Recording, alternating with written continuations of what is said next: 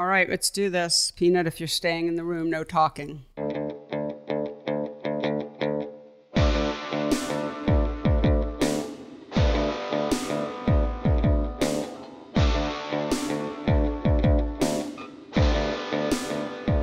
Hello, and welcome to the Photo Work Podcast, talky and touchy feely version of my book, Photo Work 40 Photographers on Process and Practice. I'm Sasha Wolf, speeding right along because the episode is long. I'm not going to make a joke. I'm just going to introduce my good friend and producer, the one and only back from vacation, Michael Chovan-Dalton. Hello, Michael. Hi. Yes, it was a it was a nice trip. Uh, we went to uh, Dollywood and Pigeon Forge. What? Yes. Wait. I knew you were in Tennessee, but you went to Dollywood? Yeah, went to Dollywood, and uh, we had uh, we had to slightly alter our plans because, as everybody knows, uh, things aren't as good as we would we were hoping they would Oh, be. So we- Delta. yeah, Delta Yeah. is, uh, yeah. we, spent a lot more time outdoors, but it was still a lot of fun. Yeah, we well, you didn't go place. to be indoors, but I'm, but I No. guess, uh, yeah, yeah, yeah. So how was was Dollywood a blast? It was. It was. We spent most of the time in the amusement park because it was outdoors, but they Right. have they have some Dolly Parton memorabilia and things to see uh, in the amusement park as well. Okay, that's awesome. and lots of music playing. Yes. That is so great. All right.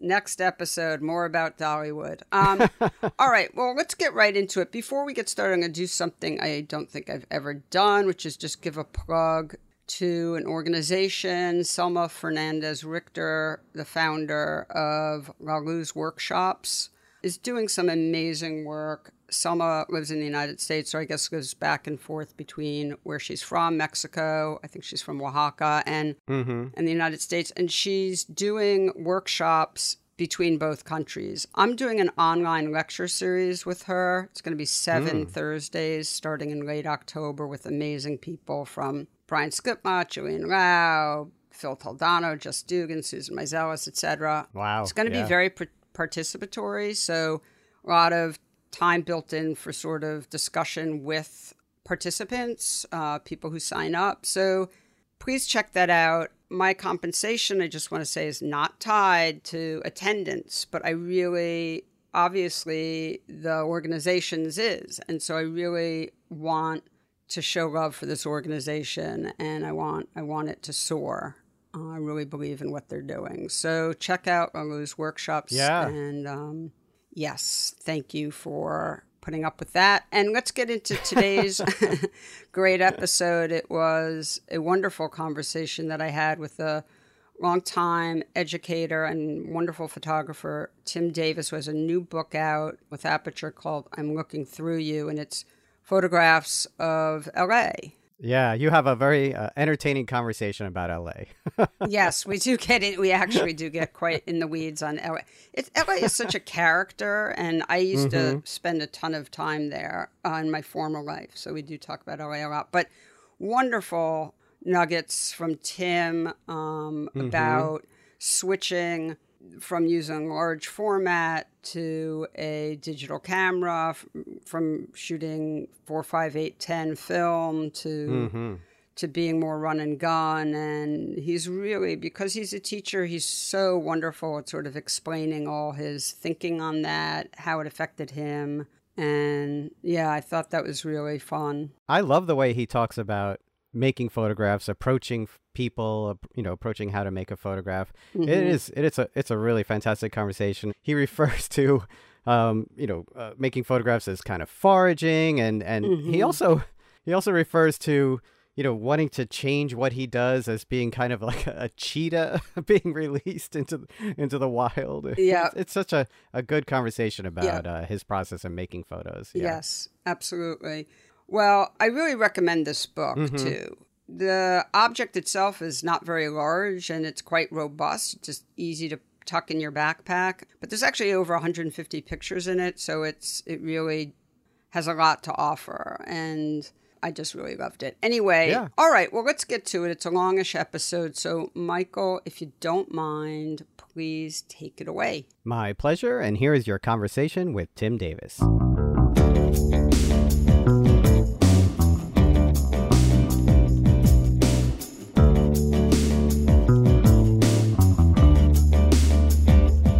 Tim Davis. Welcome to the podcast. Thanks for hanging out with me today. I'm honored.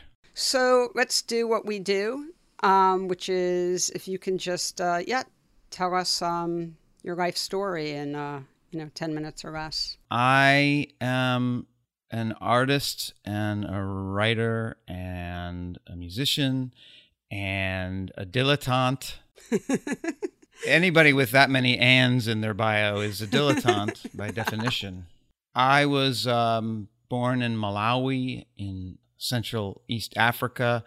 I grew up as a little kid in Saratoga Springs, New York. My father is a musician and he was a photographer as well and had a little dark room off of our kitchen. And um, I still get a little bit hungry whenever I smell darkroom chemistry, um, like a Pavlovian thing. You know, from a very early age, I thought of a uh, pleasurable activity as being get a camera and go out and wander around and take pictures with it. Yeah. And um, I mean, I remember the very first time I did it, I was about seven, and I, when I got the pictures back, I was extremely disappointed because they were in color, and I had expected them to be in black and white. So right at the beginning of my photographic practice is a kind of sense that the photograph itself is a completely transformed object, right? It's not just a representation of the world, it's some kind of Mhm. strangely different thing. And, you know, uh, had a whole other kind of upbringing, and my parents split up, and then eventually we ended up in Amherst, Massachusetts. And in 10th grade or whatever you do it, I walked into the guidance counselor's office, and his name was Buzz Bray, and he was a also the hockey coach of the Amherst Regional High School, and he had this weird computer. I mean, it must have been some kind of very primitive machine, and you put in your interests, and it would tell you what colleges you could go to. And um, I did that, and it you know came out with a dot matrix printout, and the top of the list was Bard College, and coincidentally, I uh, my my mom was a uh, librarian at Hampshire College, and and every year, and my stepfather was a professor there, so they had a a list of colleges that were free for the children of faculty and Mhm. staff, and Bard was on that list. So Nice.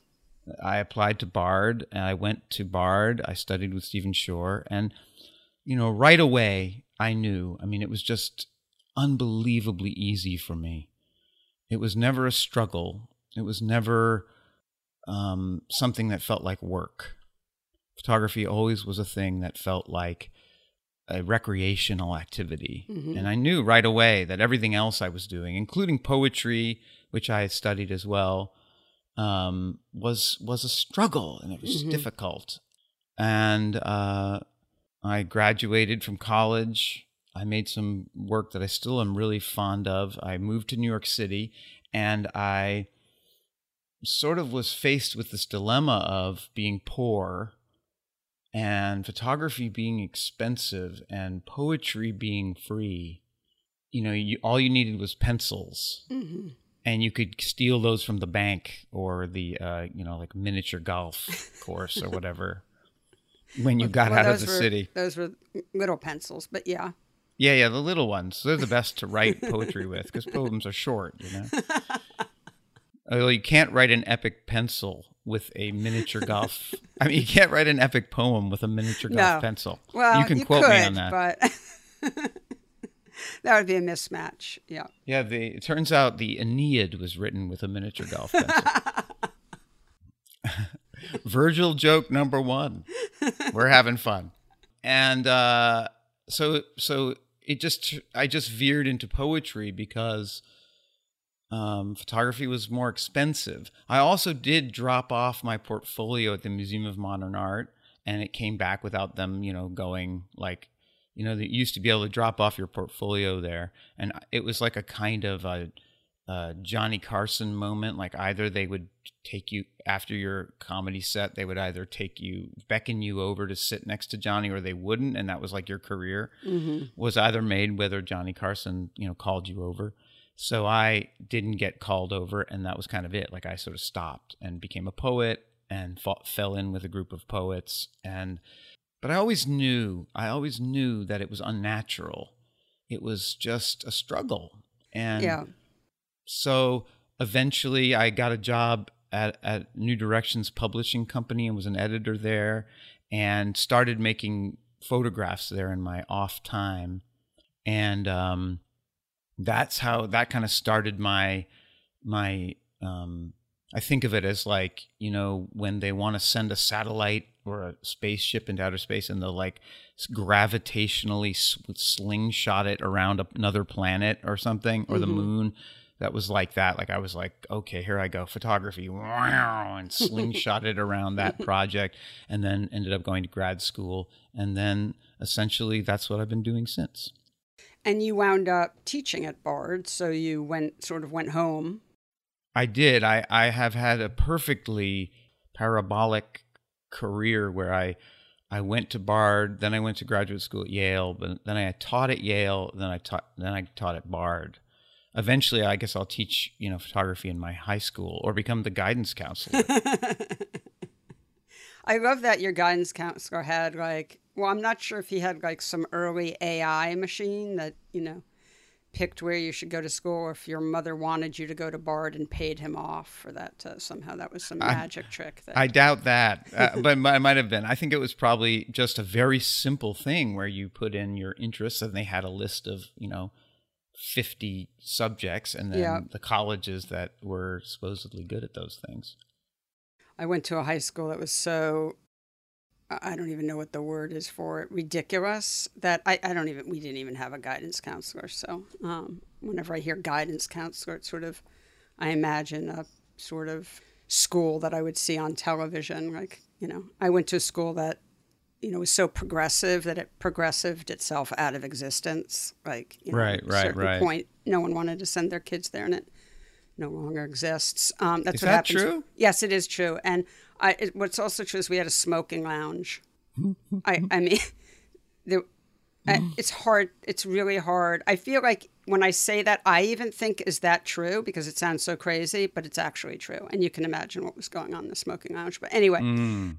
hopefully my mother wasn't paying a lot of tuition for that. Um, so, you know, the sort of impetus for having you on the podcast now is that you just uh, published a new book with Aperture called I'm Looking Through You, which I love. And um, is right in front of me. And I, I want to, you know, want to talk about the book, and I know that'll take us into all sorts of other topics about your, you know, career.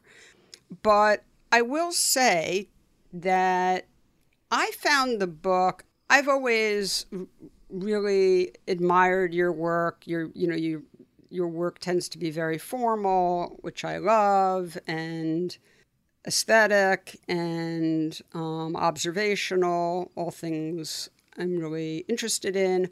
But I'm also a very emotional person, and I found your work sometimes a little bit cool for someone as mushy as me.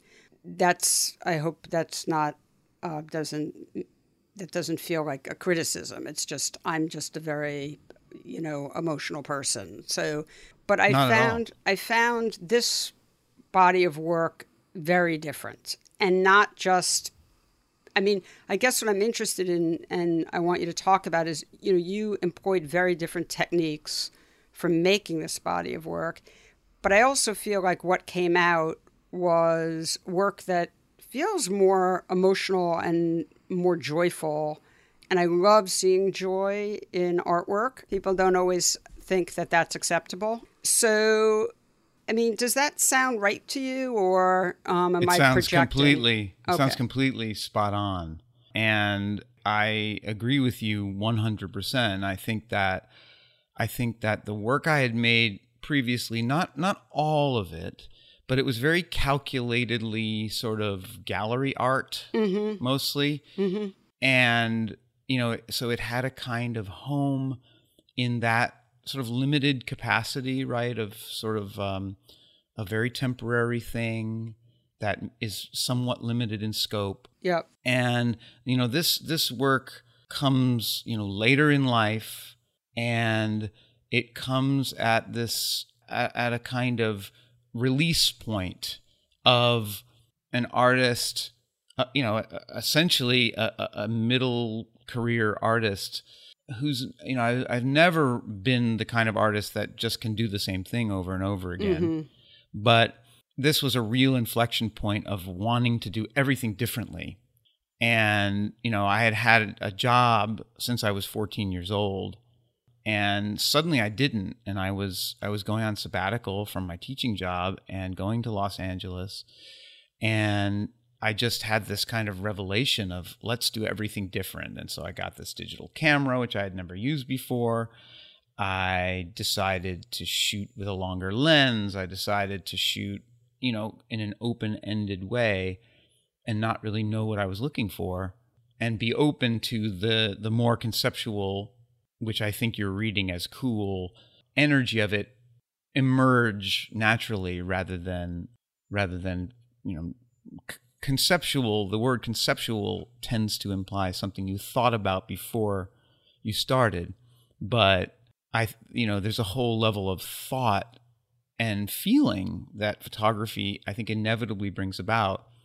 And it was just something that I was like a cheetah raised in captivity, released back into the wild. You know, mm-hmm. you see mm-hmm. those videos where mm-hmm. they like mm-hmm. release the thing and it's just yeah. so happy and yeah. bouncing up and down. You always well, cry at that point. You cry, yeah. and that's how I felt. Yeah. And I mean, I've been, you know, and in my teaching, it's interesting that you bring up emotion because the writing in the book, which I'm equally as proud of as great. the um, thank you as the um, photographs, is a thing that I've also been pushing more and more toward emotion. Mm-hmm. And a lot of that kind of came from teaching. And one of the things I, I noticed when I was uh, over the years was that I would I would get students who would oh their boyfriend would leave them or they would their uh, grandmother would die or something would happen and they would suddenly go like I can't I can't work on my project. And I, I started to say, well, don't worry about that. All, but keep photographing. All I want you to do is is just go out and whenever you see anything that brings you a, a feeling, an analogous feeling to, toward what's on in your inner life, take a picture of that. Mm-hmm. And I kind of developed it into this idea I call photosensitivity. The idea that that photography is a kind of spiritual practice. Now I'm using that word as like a person that's just never connected to any kind of spiritual idea. In fact, I'm hostile to most of them. I'm not only an, an atheist, I'm like an anti-theist. Mm-hmm. But I think photography is a it's a kind of reverential practice mm-hmm. devoted to toward the world around us. And I've noticed that when the students would go off and do this, they would feel better. Mm-hmm. They would mm-hmm. feel connected to something and, as opposed to not, you know, feeling connected. And I don't know that I consciously thought about that when I was making this work, but you know, it's it's pretty obvious to me that when you look at a work of art, you you describe my work as being formal and you know sort of crafted. That there's form, and then there's content, right? Which is kind of like most people, 99% of people, when they think about a photograph, that's what they think of, right? The content. Mm-hmm. But then there's this other thing, which is feeling, right? There is feeling in art. And I'm with you, right? I look at art, and one of the first things I go is, was the artist enjoying making this? Mm-hmm. And so often I don't get that feeling. It's either like a factory or it's just something that's so familiar or it seems like some kind of torture for them. And that kind of feeling of being the artist what it was like to be the artist that's one thing. And then there's the yeah the feeling that why is the person bringing this to us right? Why are they you know are they trying to uplift us or or not? And and that is very much both in the photography and in the writing that I that I started to write these essays over the last few years really at starting at this time i would i would get up every morning at sunrise and sit and write these kind of autobiographical essays. And then my son would wake up, my wife would wake up, I would get my son off to school, then I would go out and photograph all day. And I started to just write these essays, and I would find myself weeping while I was writing them. Mm-hmm.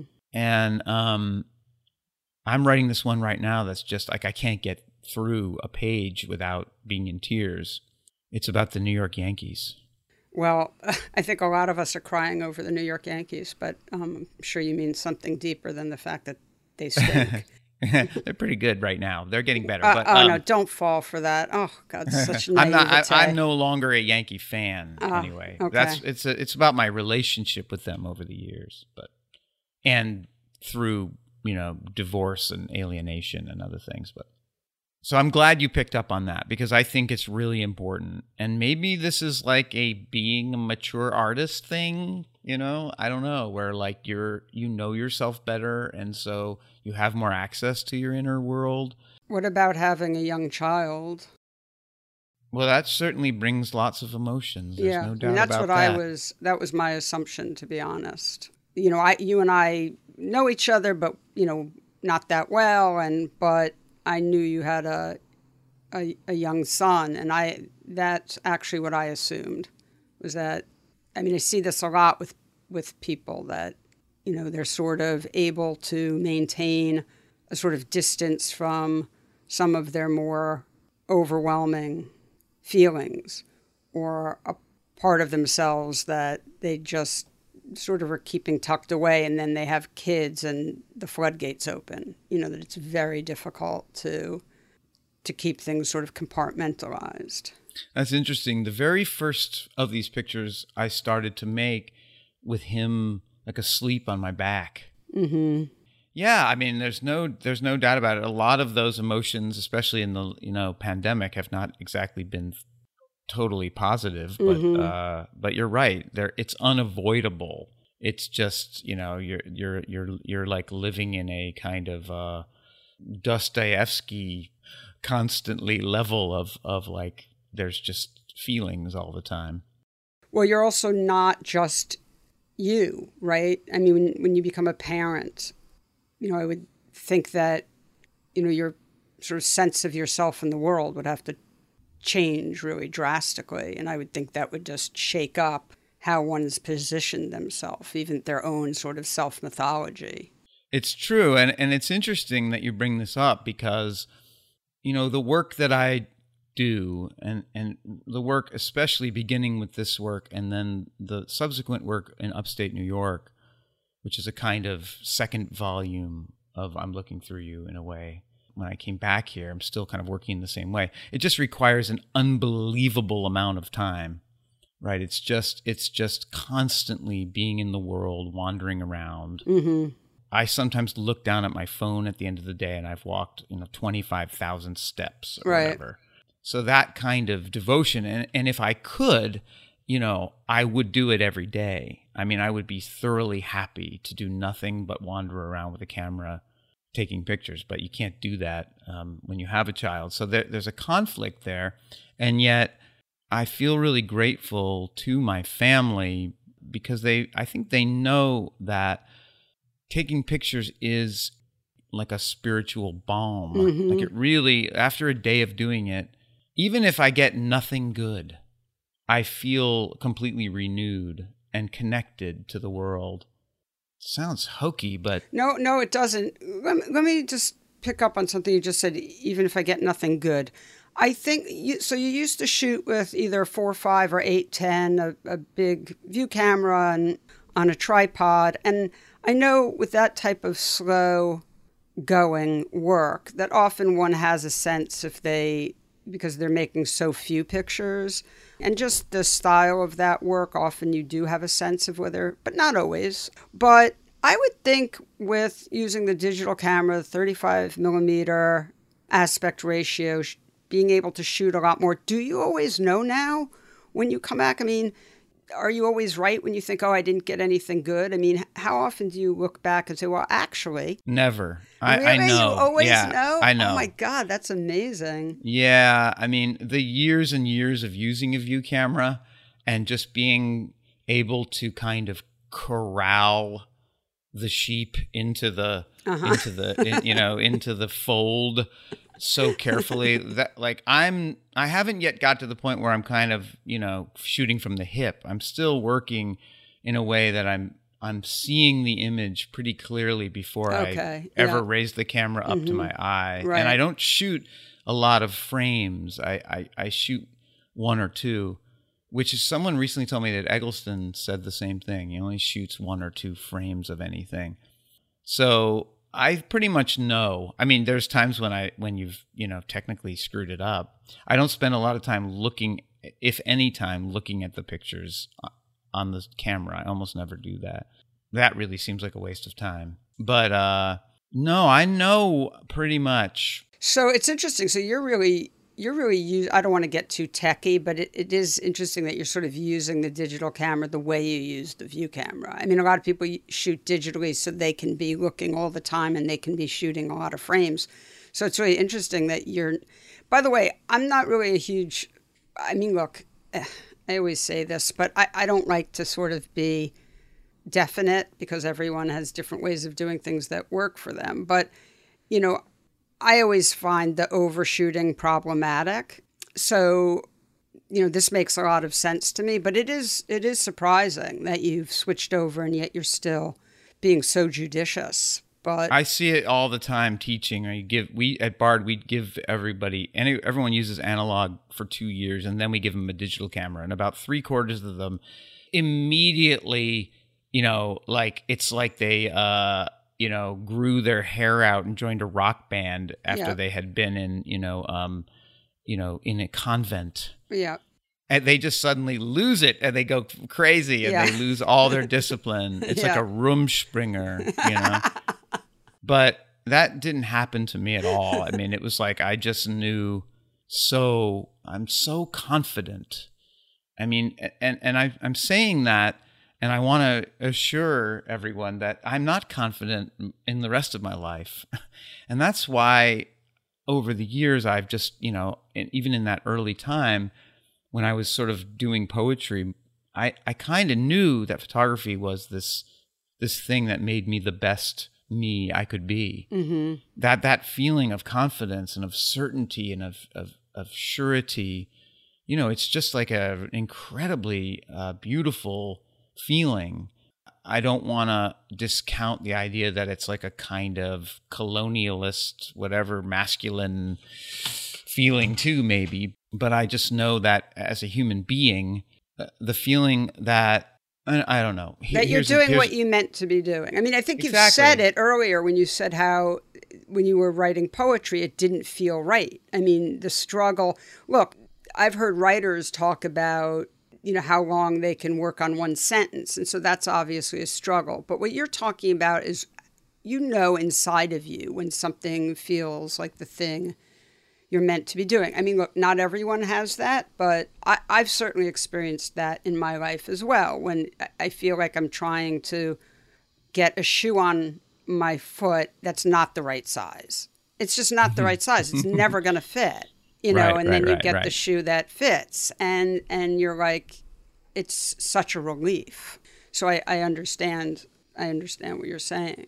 Let me ask you about a few, or just one thing you talk about a lot when you talk about your work is the interplay between sincerity and irony. And you definitely, I mean, it's all over the new book, but I do think there's more sincerity, and I think that's what I was sort of getting at earlier. I was just thinking as you were talking about being confident that one of the things that I think really comes through in this book is confidence. I mean, first of all, it's very the book itself is not that big a physical object, but there's over 150 photographs in it. So that's pretty amazing, pretty unusual. And the way the book is designed and the way one interacts with it, it does not feel overwhelming. It feels right. I mean, at first, I didn't even realize it. I was just having so much fun with the book. And then at a certain point, I was like, wow, there are a lot of photographs in here. But the way you interact with the book and the way the pictures interact with each other, it's just, it's like an incredibly jaunty song. You know, it just mm. is really moves along. And mm. there's different, you know, there are bridges and there are, you know, there's, I don't want to get too into musical jargon, but, you know, there's a lot of really great pacing. But for the most part, it, it really moves. I mean, and there's, I love the confidence to do something like this. I, I marked in the book. There's a very sincere photograph to a point of uh, a guy, sort of rockabilly ish looking character, noodling on his um, guitar and his electric guitar in what I assume is his home. And there's like a, a collection of like tiki carvings mm-hmm. behind mm-hmm. him, which is amazing. But the look on his face is really quite moving. And you play mm. music, and we'll talk about that. And I play the guitar not very well, but it's a big part of my life. And so I know that moment of sort of having your eyes closed and just going into that state when you're playing. And so I really find that picture ultimately quite sincere and, and moving. And then you flip the page. and there's a photograph. I love this photograph. Um, there's a photograph of a Wes Montgomery double out. I don't know if it's a double album, but it's one of those. A gatefold. Right. And there's the picture on the cover of the Wes Montgomery album is a girl sort of sitting on a rocky shore of the ocean looking down and right in front of it's really hard to describe this i realize as i'm saying it but right in front of that picture on this album is a casserole dish and so yeah those are those are jamie's cheesy enchiladas so so it looks like she's looking at the cheesy enchiladas and it's yeah. really funny and there's something about going from the picture of that guy to that picture that I just described, not particularly well, but I tried, that is sort of falls right into that space, I think, of sincerity and irony. And I mean, I don't think the picture of the girl is particularly ironic, but it's certainly humorous. And one could make an argument for irony, but you know, humor is a huge part of your practice. So you know, how do you think about when putting a book together, putting images like that in sequence? Oh, it's so gratifying to hear you talk about those two pictures, which are not two pictures that anyone I've talked to has noticed, really. Um, and and you're right. There's a lot of pictures in here, and so it's easy to focus on lots of things. Mm-hmm. But you've picked up on, you know, one one of the things I think about the book and what I wanted to be able to do was to ran- be able to randomly open it and there be a story there, mm-hmm. some kind of story, either in an individual picture or in a sequence that you should be able to kind of pick it up anywhere and dive right into a, a complicated and rich emotional world. And wait tim i'm going to interrupt you for one second and just tell go. people because i realized a lot of people aren't going to know this. Wes montgomery is a very famous jazz guitarist. So the guitar guy playing the guitar and then so i just realized i grew up with wes montgomery but i realized a lot of people probably don't know who he is so one, sorry, one of the great on. jazz guitar players yeah. played with his thumb and made these records that are you know they ver he's a virtuoso jazz guitar player but also he kind of like many jazz musicians started to kind of look at the sales of records and thought hmm there's like this easy listening genre mm-hmm. that people are selling a lot more records than we are and so there's a beautiful kind of cheesy energy to some of that music that, I love that, I love Wes Montgomery so oh, I, he's a, he's a genius yeah. I mean there's no doubt and I, it, I but. love that Cal I mean he was one of the people who sort of invented the California, the guitar California sound. I mean, he was instrumental in a whole something that people probably just take for granted now that didn't exist before him. Anyway, go on. Sorry. Well, I think I think it's I think it's it's good to bring it up. You know, if I back up and I and I I'm brought to the question of those two pictures and that moment in the book you know, I've been doing this thing where I open up the book randomly and, and just generate a, a like a, essentially like an instant lecture about it. So mm-hmm. this is something that I'm getting good at. But you know that that picture of that guy. He's got this pompadour. That that was that was about eight o'clock in the morning, and I was out photographing, and this guy came out of his building and just said, "Hey, uh, you know, do you want to come take my picture? I have a tiki bar in my apartment." and I said, "Sure." And you know, this is just like oh uh, God, an LA hilarious. thing. Everyone's right? an exhibitionist. Yeah. everyone everybody I write in the book that you know the when you ask someone to take their picture in the rest of the world the rate of acceptance is like about I'd say 35% right. and in LA it's 75% like people are just like they just want to have their pictures taken That's And why they're in LA. Yeah. that's why they're there and it's magic i mean it's totally wonderful so so i go up there and he's got it's like a one a, a studio apartment a one room apartment essentially. And he's got this crazy tiki bar and he's got rats which i couldn't get into the picture you know? That was one of those great photography moments of the exposition of the picture right? Like you want the rats in there but is there a good picture where the rats are? No i couldn't get the rats in it and still have it be a good picture. A classic example of like to me yeah, how to get the rats in there and if you're you know if you're doing an assignment for a magazine and they're like well the guy has rats and you got to figure out how to get the rats in there. But if you're just you you can go okay i'm going to center on the guy. And i think you picked up on it that i just immediately this guy sought me out. He had something he wanted to show and he wanted his he was proud of his you know rockabilly life hi- and his kind of uh, eccentric community that he was involved in. Mm-hmm. And he you know and it was beautiful. So you know in terms of that picture right like i am not one of those magic portrait people. This is again like if you you know from teaching like you just get the people that imme- right away when they point the camera at somebody they get something like some emotion that i would i often describe as like something that the sitter doesn't even know about themselves mm-hmm. like something something deep i am not necessarily like that I am much more inclined to like be interested in form and color and energy and emotion and, and then emotion in the person. And so I've learned some strategies. Like that isn't a thing that I'm naturally gifted at, mm-hmm. but I've learned strategies and those include waiting, right? Just waiting. That once the person has agreed to be in the picture, they're not going to sort of walk away. And after a while, they're going to kind of forget about you. And um, most of these pictures, in fact, I'm not sure if there's a single picture in the book of someone looking into the camera, except for a dog. And that's partly like a I don't know exactly why, but but I'm I feel like that's just something that I maybe I'm like slightly on a spectrum of something, and I'm not like uh, totally capable of registering that. I mean, I've done it, but it isn't a thing I do naturally. I tend to wait till they go into their own heads, um, into their own worlds.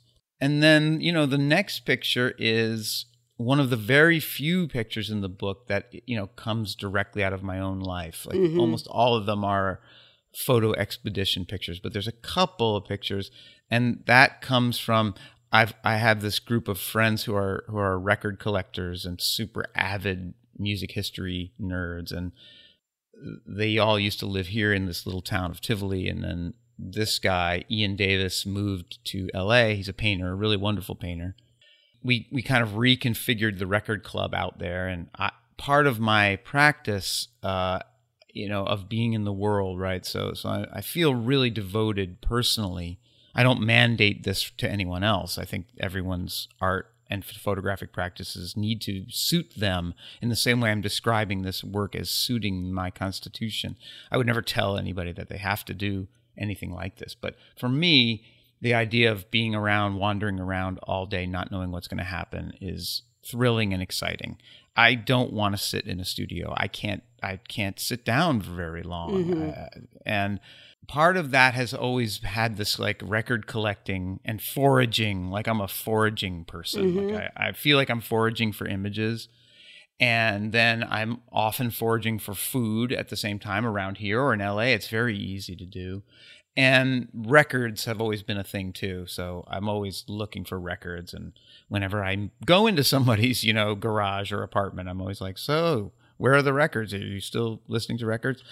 And that was just a record I had bought in LA in a junk shop, and then we we had this night and uh, a record listening night, which we used to call the Tulip, which was the Tivoli Underground listening party, and you know, I just someone had taken that record and put it there on the table. We had dinner, and Jamie, who's a photographer, Jamie Davis, Ian's wife, had made these what she calls her cheesy enchiladas, and it just was so so. You know that record, which you're right, and it's called California Dreamin'.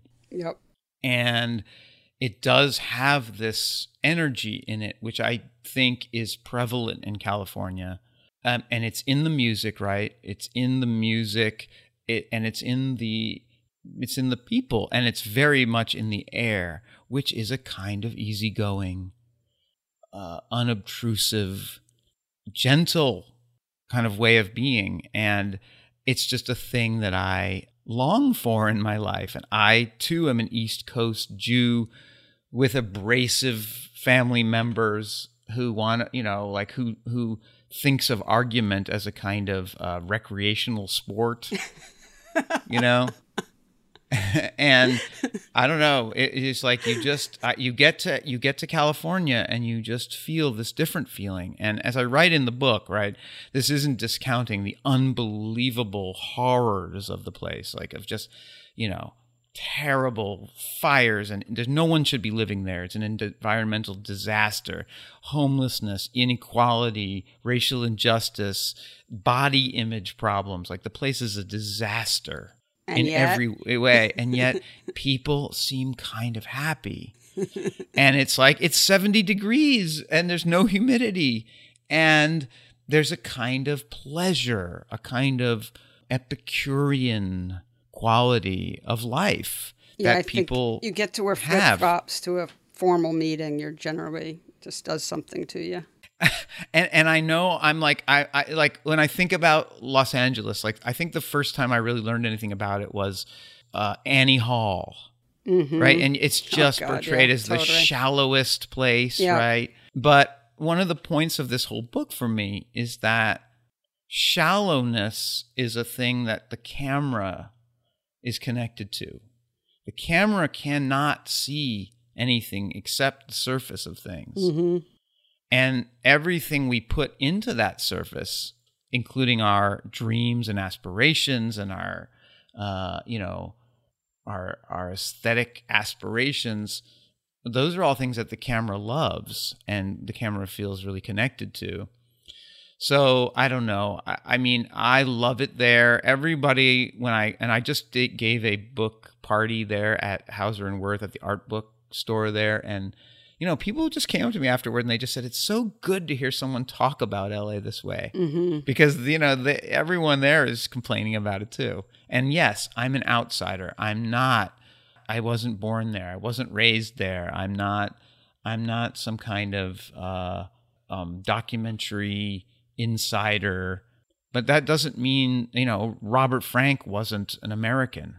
Uh, not to compare myself, but No, no, I know exactly what you're saying. Look, I've spent a lot of time in LA, so I'm chuckling to myself because I, I understand everything you're saying. I mean, LA is a I don't want to take this too far down the what is LA path, but I mean, it is, you know, why should it be any different than the way we feel about our beloved New York? We love it and we hate it. I mean, I'm a third generation New York Cityer. And so I I couldn't feel more strongly about New York City. I couldn't feel more possessive and defensive of it when someone when someone else insults it.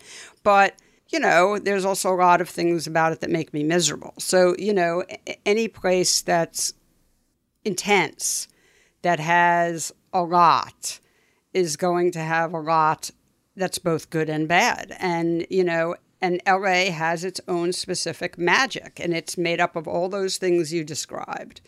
It's made up of the goofiness, the, you know, I, I've, was at a dinner party once in LA where the topic of conversation um, turned to this. I'm not joking around. This is true. Turned to people's eye color, and m- my friend who I was staying with at the time out there said, "We we have to change the topic of conversation, or I'm quite sure Sasha's going to get up and leave the table."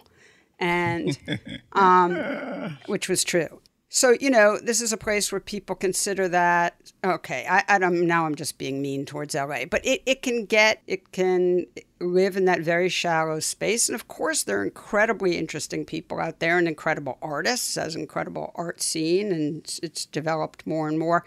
But there is something about the air and the light and the just climate in general that is so powerful and does cast a spell. And look, that's why uh, that that is California dreaming, you know, and that's why it, it lures so many people there and casts a spell on people like you. So I think it's totally understandable. You um, know, I I hate to admit this, and I shouldn't admit this on on air, but you know, I lived in New York for 18 years. I never liked it. I never liked living there much. Yeah, it's intense. I mean, I was poor, and being poor there has gotten increasingly difficult. Yeah, well, now it's a nightmare. Yeah. And it's a nightmare now. But, you know, part of the story for me, and I and I think that this is an admission, but also it's honest, is that it's a it's a it's a collective experience new york it's totally collective and the joy of it is collective mm-hmm. it's it's that feeling of like every day you see somebody weeping right on the streets like where where you're living in in this in this play and you're in the middle of it right? Mm-hmm. it's in the round. And i feel really like this is just you know i've always felt this way that i kind of need to be in my own world. Mm-hmm.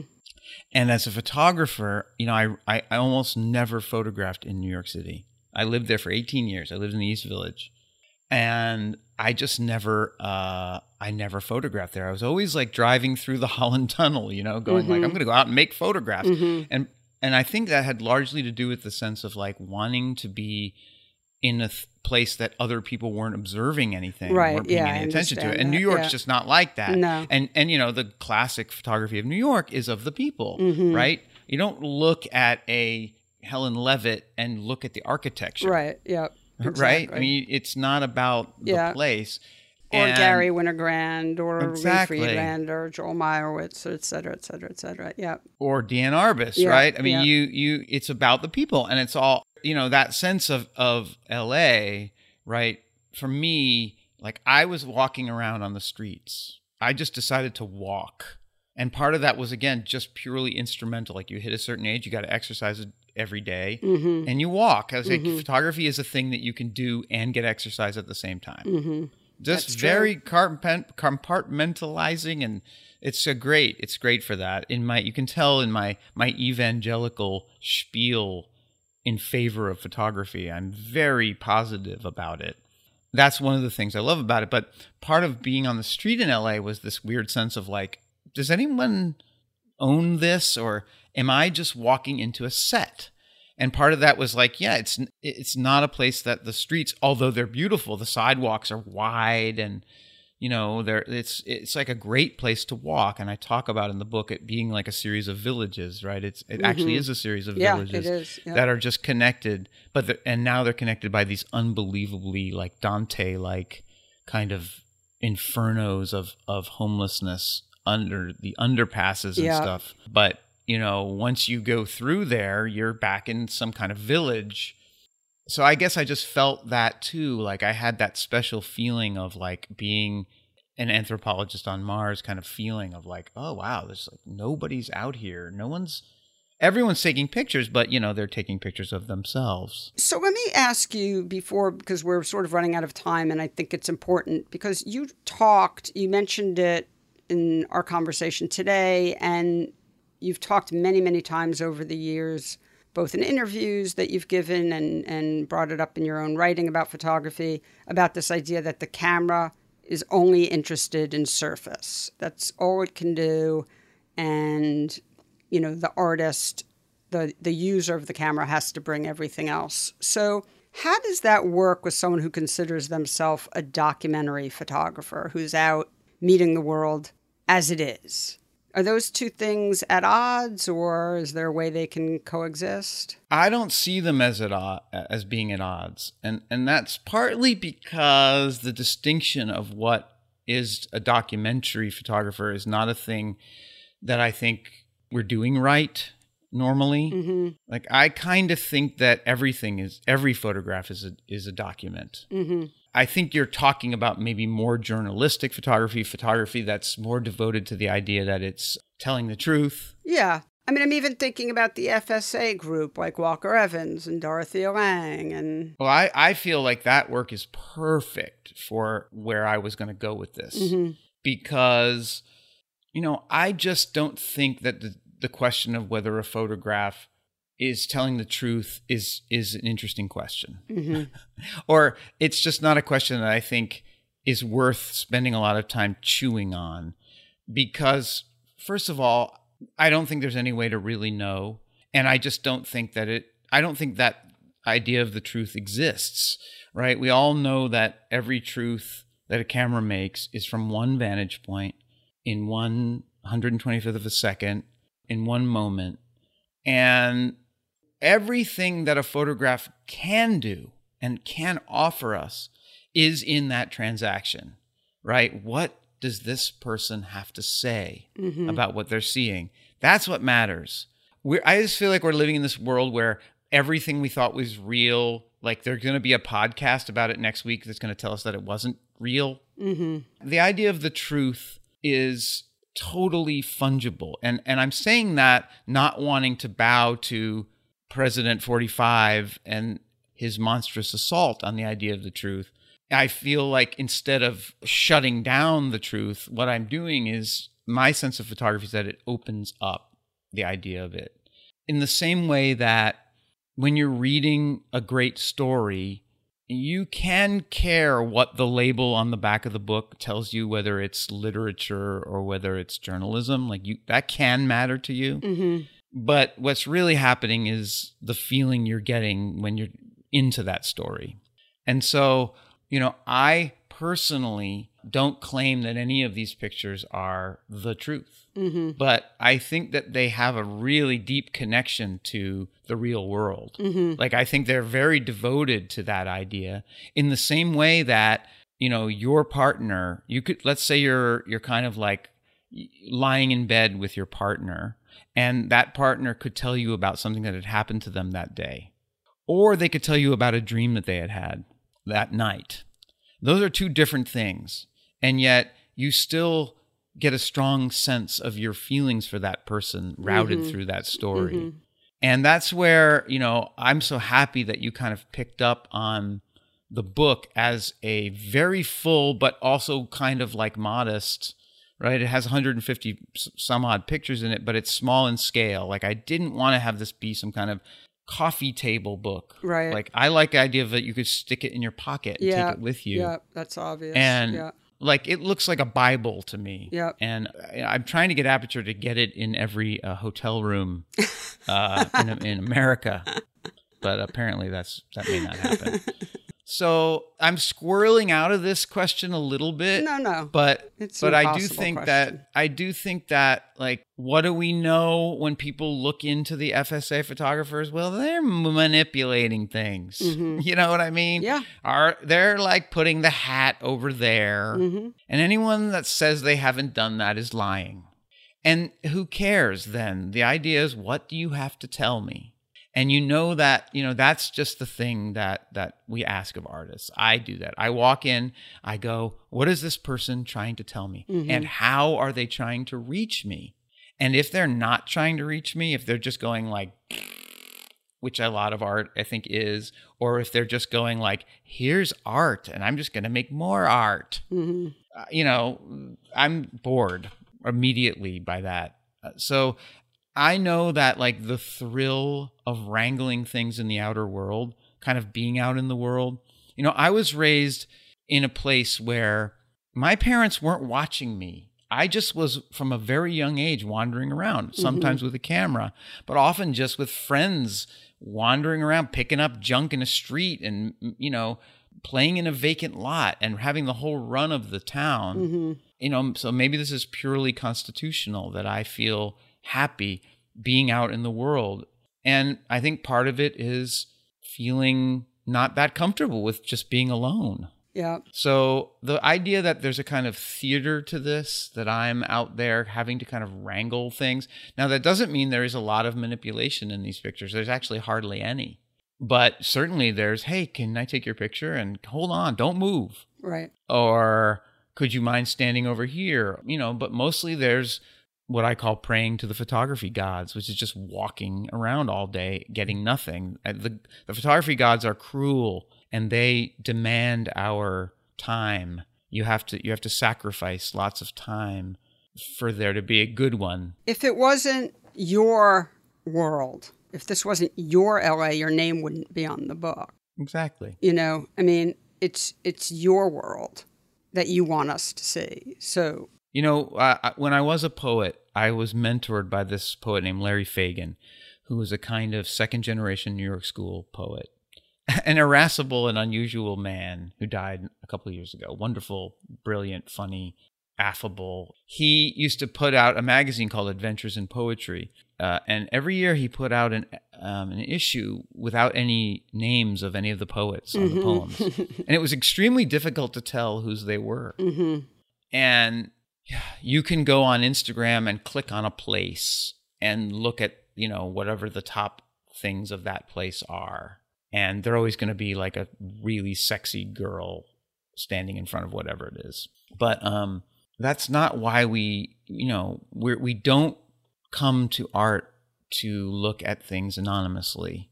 We want to know about the author even if the author is remote and cool or is pounding out torturously one line like I, my favorite poet is emily dickinson. Mhm. and you know yeah there's someone who clearly loved torturing herself to pound out one strange obtuse bizarre line after another. But she loved that right? And that that feeling of devotion is a thing that's really present in art. I think that's that's valuable whether or not the person is telling some kind of objective truth or not. Well, I agree, and I think that's a really nice place to end. So, thank you, Tim, so much for for spending time with me today. I wanted to do this for many weeks, and we finally worked it out. So, thank you, thank you. Oh, anytime. I'm I'm you know, if you want me to like uh, come on sometime and be a uh, you know, your Ed McMahon, uh I I I'll, I'm happy to do it. Hey ho! No one's gonna get the Johnny Carson. Oh yeah. I mean, I've made two Johnny Carson you have, jokes. you have. Oh god. It's terrible aging. Who's the guy on Conan? The other guy? Who's the sidekick? People don't have sidekicks. Andy anymore. Richter. No, and by the way, I th- I don't even. I think Conan's gone too. So Oh, Conan is gone. I am the queen of digression, and I think you may be the king.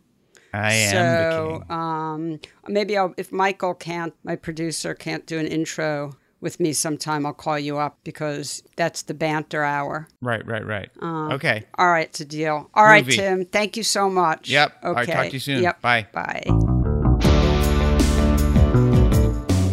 Photo Work with Sasha Wolf is produced by me, Michael Chovan-Dalton of Real Photo Show. The executive producer is Sasha Wolf, and our theme music is by J. Walter Hawkes. You can hear Photo Work on all your favorite podcast platforms. Please rate and review the show on Apple Podcasts, Stitcher, or Spotify, and be sure to subscribe on any one of those services or wherever you listen to podcasts.